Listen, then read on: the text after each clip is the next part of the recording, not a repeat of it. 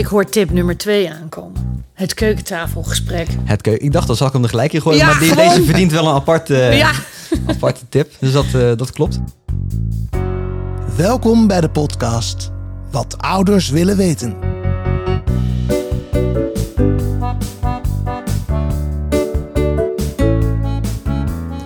Mijn naam is Nicolaas Duin en naast mij zit Mariette Winsemius. Elke week interviewen we een gast die vanuit eigen ervaring precies kan vertellen wat ouders willen weten. Dus nuttige informatie en soms ook pittige gesprekken over de problemen waar ouders met kinderen van alle leeftijden tegenaan lopen. Mariette, wie hebben wij vandaag te gast? Vandaag hebben we te gast Robin eh, van Tilburg eh, van Stichting Betrokken Vaderschap, ook wel beter bekend als VDRS. En we gaan het vandaag hebben over vaders, hun rol, wat ze kunnen doen en hele praktische tips eh, die wij aan hen kunnen geven. Ja, Robin van Tilburg. Welkom. Dankjewel. Eh, allereerst, eh, ben je zelf ook vader? Dat kan bijna niet anders natuurlijk met de boeken die je geschreven hebt, maar toch voor de zekerheid. Nou, mijn interesse in het onderwerp vaderschap kwam inderdaad op een niet al te origineel moment. Dat was namelijk op het moment dat ik zelf vader eh, zou worden. Dat is inmiddels een kleine acht jaar geleden. Mijn oudste dochter is nu zeven en mijn jongste dochter is vier. Dus ik zit er nog helemaal middenin. Ja, want hoe is dat gegaan, jouw interesse daarvoor? Nou, op het moment dat ik wist dat ik vader zou worden, dus mijn vriendin en ik wisten dat we ouders eh, zouden worden, eh, toen vond ik het gelijk al heel erg interessant. Ik ging, als ik ergens ja, iets interessant vind, wil ik er veel over weten, ga ik er ook veel over lezen. En al snel viel het me op dat er op het eh, vlak van vaderschap, er was wel wat, maar wat er was, dat, ja, dat, ik had niet het gevoel dat ik naast, na het lezen van een, een boek, die toch grotendeels lollig was, wist wat, wat het echt inhield en was ik als, als ja, aanstaande vader zou moeten en, en kunnen doen. Jij hebt eigenlijk het boek geschreven wat er, waar je op, naar op zoek was, wat er toen nog niet was. Eigenlijk heel cliché. Ik heb het boek geschreven wat ik destijds zelf had, had willen lezen. Ja. Dat klopt. Ja. Mooi dat dat er nu is, ja precies. En ehm, wat me afgelopen jaar ook duidelijk is geworden, is dat eigenlijk alles rondom zwangerschap en geboorte eh, is vrijwel volledig op, op de moeder gericht. Ook vooral tijdschriften, boeken, maar ook blogs, eh, uitingen bij eh, winkels met babyspullen. Is alles gericht op het wondertje in je buik. Ehm, dus ja, echt, echt direct op de moeder geschreven. En ik zie meteen aan Mariette ook op het puntje van de stoel zitten. Ja. Hier wil je op reageren. Ja, ik vind het heel leuk om met twee mannen aan tafel te zitten om dit een keer te horen. Want dat horen wij als, als vrouw, als moeder. Heb je het daar eigenlijk niet over? Je pakt inderdaad heel snel die rol. En het is inderdaad allemaal op moeders gericht. Ik heb helemaal niks gelezen toen ik zwanger was. Helemaal niks, want ik werd helemaal gek. Want dan stond er, ja, je last van je kleine teen. En dacht ik, ja, ik heb ook last van mijn kleine teen. Dus ik heb helemaal niks gelezen. Maar ik vind wel het heel mooi om nu al te horen... wat het verschil is tussen vaders en moeders... in de voorbereiding van het krijgen van het kind. Eh, dus ik ben heel benieuwd wat jouw tips zijn. Ja, zeker. Ik ook. Ehm, eh, heel kort alleen nog dat boek. Dat heet dus Kickstart je vaderschap. Die ligt hier ook. Eh, je ziet hier een vader op de voorkant die hem lekker hoog optilt. eh, de kleine hummel. Zoals vaders kunnen doen. Precies. Ja, en eh, moeders dan reageren voorzichtig. Ja, precies. Niet te hoog. Als je het goed doet wel als vader. Ja, ja. Eh, dus eh, ja, je schrijft op een hele vlotte, fijne manier. Eh, dus, eh, dus ga dat lezen. En ga dat beluisteren. Want we hebben je gevraagd om na te denken voor ons. Als je nou wat praktische tips die mensen ook meteen thuis zouden kunnen toepassen. eh, voor ons zou hebben. Waar denk je dan aan? Ja, nou om gelijk letterlijk bij het begin te beginnen, eh, tijdens de zwangerschap. Want we eh, gaven net aan dat de moeder als het ware een voorsprong heeft in termen van kennis en aandacht en wennen rondom zwangerschap en geboorte. En bij deze als hele concrete tip zou ik willen geven om je als vader ook al tijdens de zwangerschap actief op te stellen. En dat kan op eh, verschillende manieren. Dus ik zou sowieso adviseren, dat blijkt ook uit alle vaders die ik eh, heb gesproken voor mijn boek of, andere artikelen. Ehm, wat hen heel erg hielp, is om mee te gaan naar afspraken bij de verloskundige of gynaecoloog. En je daar ook actief eh, op te stellen. En daarmee bedoel ik, ehm, ja, je herkent misschien wel, je gaat daar naartoe. De kans is vrij groot dat ze zeggen, en hoe gaat het met mama? En dat je als vader het gevoel hebt dat je een beetje aan de zijlijn staat. Terwijl het ook geen onwil is van, van de kant van de verloskundige bijvoorbeeld. Dat is simpelweg omdat het altijd zo is geweest. Als vader zou je kunnen zeggen, ik zou je bijvoorbeeld de vragen die je hebt kunnen voorbereiden. En ze ook kunnen stellen. Dus die aandacht als het ware op te eisen. Dat klinkt heel als een soort statement. Maar dat is het niet. Want ehm, het feit eh, hoe zeker jij als vader bent of aanstaande vader bent op wat gaat komen en wat jij concreet kunt doen, hoe fijner dat ook is voor je partner die al genoeg eh, te stellen heeft met haar eigen lichaam en, eh, en brein dat misschien tijdens zwangerschap ook anders werkt. Dus het is veel fijner om het samen te doen. En dat je het ook als het ware niet alleen voor jezelf het zelfvertrouwen als aanstaande vader kan groeien, maar ook dat je je partner als het ware ontlast ehm, van de zorg en wat er allemaal moet gebeuren. En het is veel fijner om met twee handen dat takenlijstje af te vinken dan dat je dat alleen uh, moet doen. Ja, top. Hoe, hoe deed jouw partner dat, uh, Mariette? Ja, dat is een goede vraag. Uh, die is heel vaak meegegaan. Uh, maar op een gegeven moment moest ik echt regelmatig, omdat ik uh, een, een, tweeling kreeg en dan ben je, heb je een medische oorzaak of medische indicatie. Dus hij heeft die, toen moest ik elke week en daar is hij niet elke keer mee meegegaan. Dat hoeft ook niet meer werken. Uh, dus, dus, maar hij is inderdaad wel vaak meegegaan. Maar ik vind eigenlijk wat jij zegt, want dat hebben we met Lopke bij de vorige podcast ook gedaan, een tip voor de zorgverlener en de professional die daar zit, hoor ik jou ook zeggen: vraag eens hoe het met die vader gaat en, en hoe is het met jou eigenlijk en ben jij er al klaar voor? Dat hoor je zo weinig en dat, die vind ik ook wel mooi om mee te geven hoor. Mooi, die staat genoteerd.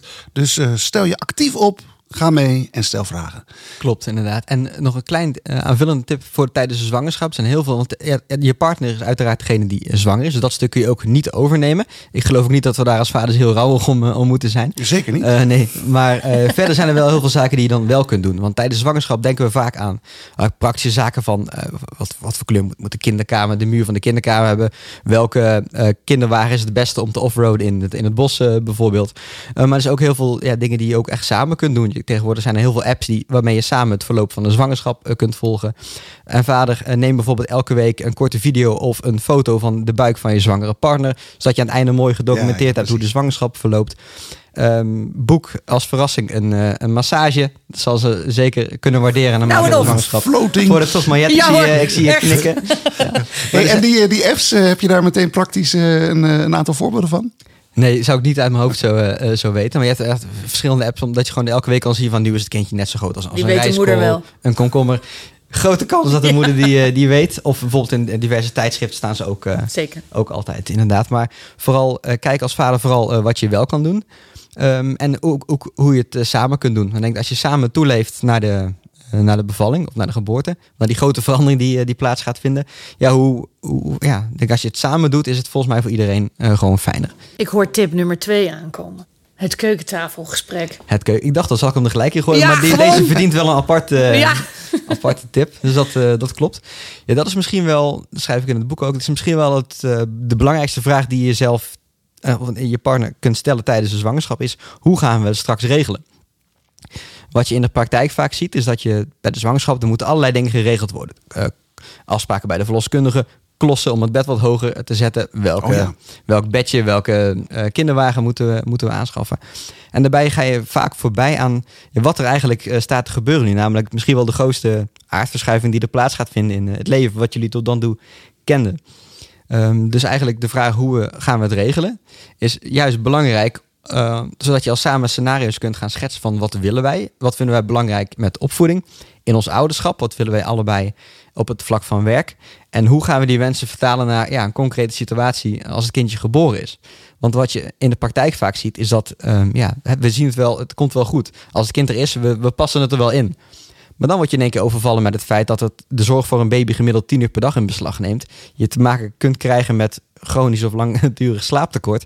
Ja, en probeer dan nog maar eens um, goede rationele beslissingen te nemen. Waarbij je ook nog het geduld kunt opbrengen om goed naar elkaar te blijven luisteren. Ja.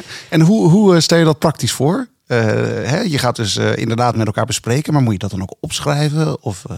Nou, het zou best kunnen. Want ik hoorde, ik sprak tijd geleden sprak ik een mediator. Die zei van eigenlijk is wel gek. Op het moment dat mensen uit elkaar gaan, gaan we een ouderschapsplan opstellen.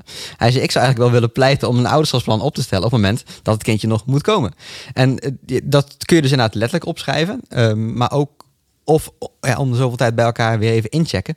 Van goh, wat, wat vinden we belangrijk? Wat ja. wilden we? En zitten we nog op koers om dat te bereiken? Of uh, worden we opgeslokt in de waan van de dag? Wat zomaar, wat bij bijna alle stellen gebeurt.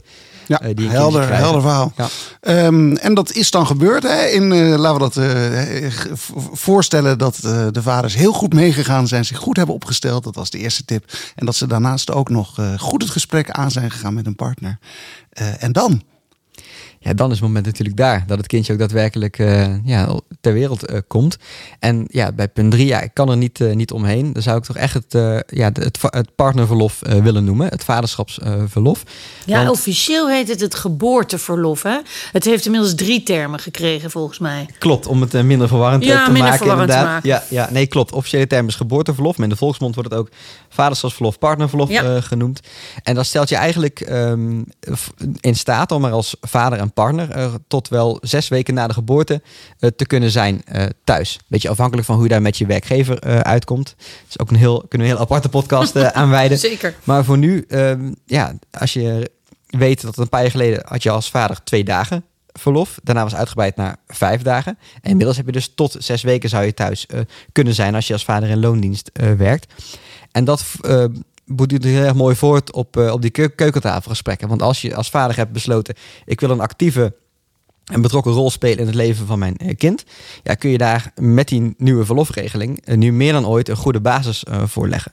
Want je kunt nog zoveel lezen, je kunt nog zoveel weten over wat het inhoudt om vader te zijn. Je weet het pas, je voelt het pas op het moment dat het kindje daadwerkelijk in je armen ligt. En die weken daarna is het gewoon een kwestie van zoveel mogelijk luis verschonen, badjes verzorgen, je kind te leren lezen, weten wat ze bedoelen met bepaalde huiltjes. En gewoon als vader echt direct in je vaderrol stappen, want dat is echt de manier om ja, je zelfvertrouwen als ouder te laten groeien. En mijn eigen ervaring, maar ook vaders die ik voor mijn boek heb gesproken, unaniem zeggen ze, die eerste periode heeft mijn vader, ons vaderschap gevormd. En hebben jaren later, plukken we daar nog steeds de vruchten van. Nou, wat tof. Wat goed dat ze dat ook zo ervaren. Ja, ja, zeker. Ook omdat eh, veel vaders met eh, pasgeboren baby's iets hebben. Ja, ja, oké, eh, wat moet ik ermee? En pas na een paar jaar dan in één keer blijkt van... wow, dit is fantastisch. Dat zijn mijn kinderen. Ja, precies dat. En dat is inderdaad een hele breed gedragen opvatting. Ook, ja, ik zal ze maar een aantal ingooien. Moeders zijn betere verzorgers. Als vader kun je pas eigenlijk na een paar jaar een pas met je kind hechten of spelen. Of, want dan kun je er pas mee voetballen, bijvoorbeeld. Dat, ehm, ja, die zijn gewoon, onderzoek laat ook zien dat dat gewoon niet klopt. Bij baby's is het vooral hoe meer je met de zorg bezig bent, hoe beter je op je kindje bent afgestemd. En omdat dat in vrijwel verreweg alle gevallen de moeder is, ontstaat er heel makkelijk het beeld, zie je, moeder kan beter zorgen. En dat is ook logisch, want als na de geboorte, vader gaat weer na een paar dagen, maakt weer de gang naar kantoor of naar de werkplaats, komt s'avonds thuis, ouders zijn allebei moe, kind huilt.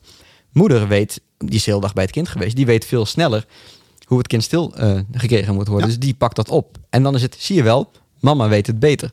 Terwijl, wat ik zelf ook heb gemerkt, ehm, toen mijn eh, vriendin was herstellende van, van een keizersnede de eerste twee à drie weken, ik heb alles gedaan. Ik heb ehm het luis schoon, badjes en op een gegeven moment eh, ja, was ik degene die eerder in de gaten had. Eh, ja, wa- wa- wat er met dochter aan de hand was, waar zij behoefte aan had. maar En- wacht even Robin, jij was natuurlijk ook, je had alles al gelezen. Dus jij had een Ja, jij, bepaalde bent, jij voorsprong. speelt vals. Ja, dat, dat telt niet. Nee, ja, deels eens misschien. Maar aan de andere kant, eh, het is echt, eh, eh, je kan veel lezen, maar toch wat hui- huiltjes interpreteren en dergelijke. Of aanvoelen wat je kind nodig heeft. In mijn erva- echt persoonlijke ervaring is het echt doen. Ik denk Ja. dat er ook wel heel veel vaders zijn die luisteren die denken... ja, doei, geen zin in. Dat klopt. Ja, want vaderschap is in, in die zin, in zeker, tot op zekere hoogte, vrijblijvend in Nederland. Tuurlijk. Eh, als je als moeder ehm, veel gaat werken, dan krijg je daar, na de geboorte krijg je het verwijt van, nou ja, ben je daar moeder voor geworden, laat je kind, eh, een kind in de steek. ja, Maar ik denk ook, Mariette, ik denk eh, al is het maar, eh, eh, al doe je maar een klein stapje extra. Ik Ja. denk dat, dat het zal meteen effect hebben. Dus misschien is nee, dat ik helemaal ben niet het er helemaal mee eens. Ik ben echt volledig. Maar ik denk dat er heel veel vaders zijn die denken... ja, wat moet ik met zo'n baby? Eh, inderdaad, huiltjes leren interpreteren. Echt, eh, sorry, ik moet gewoon werken. Ja, nee, klopt. Eh, Juist daarom, daarom zijn juist ook die eerste week of de eerste periode na de geboorte zo belangrijk. Als vaders zeggen van ik werk een dag minder, nou krijg je bijna applaus Ja, in Nederland. Terwijl als moeder kun je het bijna nooit goed doen. Dus we houden elkaar ook een beetje gevangen in, in, in die zin. ja. En, en om nog even aan te stellen wat, wat we net zeiden. Vader, veel vaders hebben de opvatting inderdaad van... eh, ja, zorgen voor een baby is niks voor mij, ik ga wel werken. Of, dat is, dat is, voor mij wordt het pas leuker als het, eh, als het kind wat, wat ouder is. Terwijl de vaders die juist wel die eerste week intensief de zorg op zich hebben genomen... die weten ook wat het is, hebben het ervaren hoe het is... En die geven eigenlijk allemaal aan, het is eigenlijk heel mooi. Juist die momentjes van luiven, schoon of badje doen. Je kan echt hele mooie momentjes eh, creëren. Dus vaak als ze zeggen, dat is zorgen voor een baby is niks voor mij. Komt ook vaak voort uit onwetendheid. Omdat Ja, ze het niet hebben ervaren. Helder. Mooi punt. We gaan door naar eh, punt nummer vier. Even bedenken wat het was. ja, geen probleem. Hey, eh, Robin, eh, even tussendoor, iets heel anders. Ehm, jij, hoe oud zijn je kinderen nu, vertelde je? Eh, 7 en 4. Zeven en vier. Ja. Als je nu out of the blue het allermooiste moment zou moeten opnoemen van je vaderschap, wat is het eerste wat je te binnen schiet? Ehm, nou, meestal zeggen ze kwaliteit boven kwantiteit, maar ik zou het in dit geval wel willen omdraaien. Het zijn juist die ehm, dagen dat je met je, eh, in mijn geval dochters, eh, aan het spelen bent of je bent buiten. Ehm, ze verwonderen zich over een mooie paddenstoel of een blaadje dat door de wind wordt eh, meegenomen. En dat volgen we dan een half uur. Dus ehm, ja, ik kan natuurlijk een aantal voorbeelden noemen van god, dat was een heel mooi moment met mijn kinderen, maar vooral het ja, samen dingen beleven.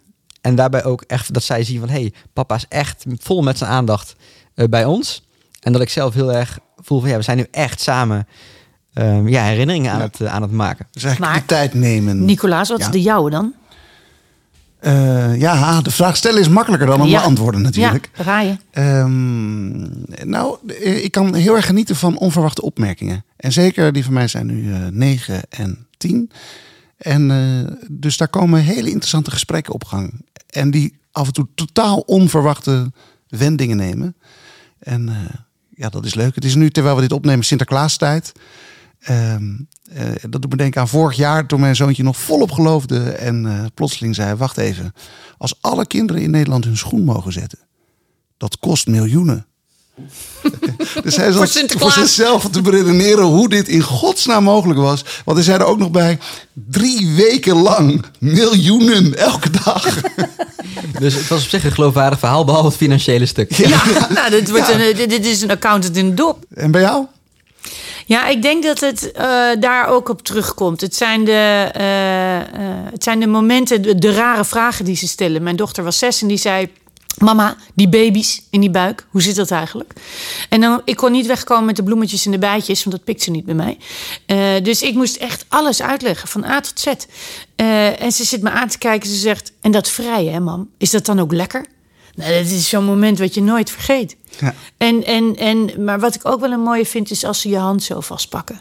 Eh, weet je wel, die kleine handjes en zo van, ik, ik hoor bij jou. Ik vind het nu even spannend. Ja. En, Oh, en, ja. jij hou, en jij bent mijn houvast. Vind ik ook, het, zijn de, het zijn vooral de kleine dingen eigenlijk die, die het hem doen. Ja. En wat bij ons wel mooi, we vragen al sinds als ze heel klein zijn, s'avonds van wat vond je het leukste vandaag? Oh ja. En overdag merk je vaak, zeker als ze uit school komen, zijn moe. Zo, wat wil je doen? Mag televisie kijken?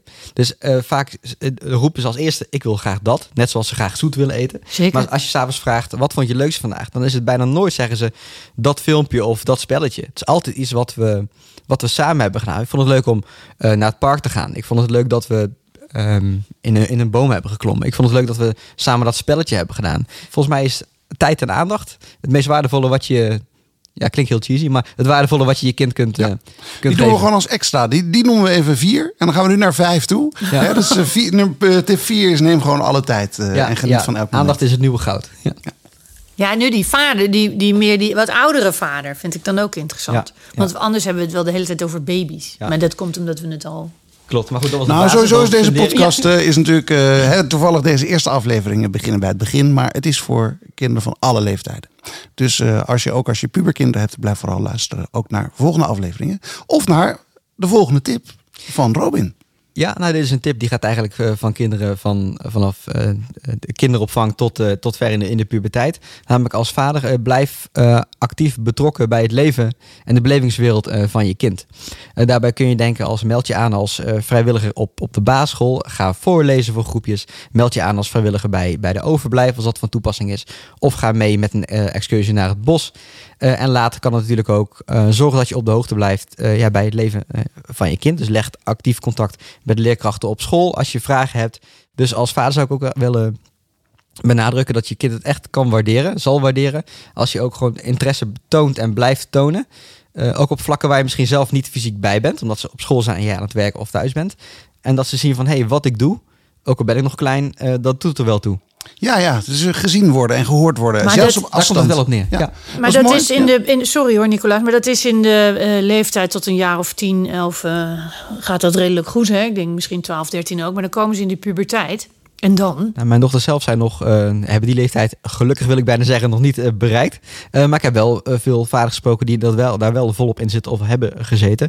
En wat ze eigenlijk bijna allemaal zeggen is, in de puberleeftijd zitten ze niet te wachten op een betrokken vader die altijd maar aanwezig is en altijd maar eh, zich aanbiedt. Maar geef wel aan dat jouw deur altijd open staat. Dus dat kan zijn, eh, stuur een kort berichtje. Mocht er iets zijn, eh, loop even binnen of geef het even aan. Dan ga ik graag met je in gesprek. Of vraag je puberkind, op welke manier kan ik jou helpen of kan ik jou tegemoetkomen. Dus laat zien dat je er bent, maar meer op de voorwaarden van het kind dan dat je misschien eerder zelf Ja, het voortouw zou, zou nemen. Ja, dat is een ander Ja, soort gesprek wat je dan voert. Ja, ja. Eh, en ehm, soms is natuurlijk ook de buitenkant eh, van ja, nee, maar dat is toch stom als mijn vader daar of mijn moeder daar mee komt helpen. Eh, maar er is natuurlijk ook een kant van het kind die dat eigenlijk ook wel heel leuk en fijn vindt. Dat is meer de buitenkant van wat zullen vrienden en vriendinnen op school daar wel niet van vinden. Nou ja, wat wij doen, bij mij zijn ze dan dus 15, eh, zitten er eh, middenin, daar heb ik vrij braaf pubers. Maar wat wij inderdaad ook doen, is ze bloed serieus nemen. Dus, eh, nou, heel simpel voorbeeld, we zijn een nieuwe bank aan het uitkiezen. Zij gaan dus mee, Ik vind het belangrijk dat zij ook goed op die bank kunnen zitten. Ehm, eh, maar als zij aangeven, nou, ik wil dat niet op vakantie, prima, gaan we kijken hoe we het anders kunnen doen op vakantie. Dus wij nemen ze echt, ze mogen, we hebben een democratisch proces zelfs. En eh, als zij dus, als daar de stemmen hun kant op slaan, dan doen we dat dus. En is dat altijd zo geweest of is dat nu sinds kort eh, dat het steeds meer erin komt? Nee, dat hebben wij. Wij zijn heel erg van dit gesprek voeren thuis. Ook al toen ze dus kleiner waren. Maar eh, no- eh, het het democratische verhaal is er wel wat meer ingekomen. Eh, eh, ik vind het belangrijk dat zij ook een stem hebben in huis. En ik neem ze gewoon serieus in, in, in hun bui. Er zijn grenzen. Eh, slaan de deur en zo, daar ben ik dan niet zo van. Dus dat zeg ik dan ook tegen ze. Maar voor de rest vind ik het gesprek voeren prima. Je mag boos zijn, je mag verdrietig zijn, je mag alles zijn. Hartstikke goed. Maar we gaan niet met deuren slaan. Maar vertel mij Ja. wat ik kan doen. Helder. Oké, we lopen een beetje richting het einde van deze, van deze aflevering. Eh, laten we heel snel er doorheen gaan, eh, Robin. Je hebt dus een aantal tips gegeven. De allereerste was bij de zwangerschap al dat je je dan heel actief op moet stellen. Dat het belangrijk is dat je meegaat, dat je vragen goed voorbereidt en dat je eigenlijk de aandacht meteen al opeist die je als vader toekomt. Eh, ja, en veel gesprekken gaan met elkaar, het gesprek aan met je partner. Eh, er komt iets heel belangrijks aan. Hoe ga je dat regelen? Desnoods schrijf je het op. De derde tip die je gaf eh, was, eh, ging over het geboorteverlof. Neem vooral die tijd. eh, dat is zo'n belangrijke periode. Ehm, geniet daarvan en daar heb je de rest van je leven profijt van. En eh, ja, de tijd nemen, de mooiste voorbeelden, de mooiste herinneringen, die komen uit de momenten die je samen beleefd hebt. Als ik het goed eh, vertaal, eh, wat je gezegd hebt. Ja, mooi. En de laatste, ja, wees betrokken. Dus op school kan je helpen, maar ook op afstand. Wees geïnteresseerd. Kinderen merken en horen dat je met ze meeleeft. en dat doet voor hun zelfvertrouwen weer enorm goed. Ik heb in mijn eigen woorden vertaald wat jij volgens mij zei. Klopt dat een beetje? Ja, nee, ik ben het helemaal mee eens. Het klinkt Mooi eh, helemaal mooi. Mooie Je zou er een boek eh, over kunnen zo. schrijven. Je zou er een boek over kunnen schrijven. Ja, ja. Eh, en zijn we daarmee compleet? Of is er nog iets waarvan je denkt, nou, er is nog een overkoepelende conclusie van dit alles? Ja. Ja, als overkoepelende conclusie en aanvulling op deze eh, tips zou ik eigenlijk willen zeggen: eh, vader, eh, wees je bewust. Betrokken vaders kunnen echt iets toevoegen. Ze hebben een andere manier van opvoeden, andere manier van spel, andere manier van hun kinderen uitdagen om op een veilige manier kennis te maken met de wereld en deze Ja. te leren ontdekken. Eh, dus als je als vader actief opstelt, zowel thuis als met activiteiten op school of, of daarbuiten, eh, dan zul je zien ja, dat je er gewoon een hele positieve impact kunt maken op het leven van, eh, van je kind, waar ze hun leven lang eh, profijt van eh, kunnen hebben. Dus zie het als een investering in, in herinneringen. En daarbij, ja, de psycholoog Albert Sonneveld zegt over ouderschap altijd: opvoeden is voorleven. Dus ook als je als vader, wat ik zelf bijvoorbeeld zie, ehm, zelf hou ik van koken. Dus ik ben vaak in de keuken te vinden. Dus mijn dochters groeien op met het beeld dat mannen, vaders, koken. Ik ben me ook bewust van het feit hoe ik met mijn vriendin, met mijn partner omga. ehm, dat dat voor hun de standaard gaat worden. eh, van hoe je als eh, man met een vrouw hoort eh, om te gaan. Er zijn een paar voorbeelden, er zijn natuurlijk nog veel meer te noemen. Maar eigenlijk, vader, wees je bewust van je rol die je nu en in de toekomst hebt op het leven van, van je kind. Daarbij geniet ervan. Ja, en maak gewoon mooie herinneringen samen met je kind. En dan worden volgens mij allemaal, wordt de wereld weer een stukje mooier. Nou, Robin van Tilburg, heel fijn eh, dat je hier was. Dankjewel. Dank u wel, leuk om hier te zijn. Mariette, wat vond je ervan? Ja, leuk. Ik vind het een, een mooie afsluiting ook die je aangeeft. Ik denk dat we ook eh, die moeders, dus eh, de mannen wat meer ruimte moeten laten. Om ook zo'n vader te kunnen zijn. Hoe kunnen mensen hier meer informatie over vinden? Ja, meer informatie over de Stichting voor Betrokken Vaderschap kun je vinden op uh, www.vdrs.nl. En voor vaders, die, uh, vaders of gezinnen die meer willen weten over het thema uh, geboorteverlof of vaderschapsverlof, wat daarbij komt kijken, dan zou ik willen adviseren om naar www.vaderzoektverlof.nl te gaan. Daar vind je alles omtrent regelingen, maar ook ervaringen van ouders en hoe je bijvoorbeeld het gesprek met je werkgever aan kunt gaan om tot een goede verlofregeling te komen. Dankjewel. Tot volgende week.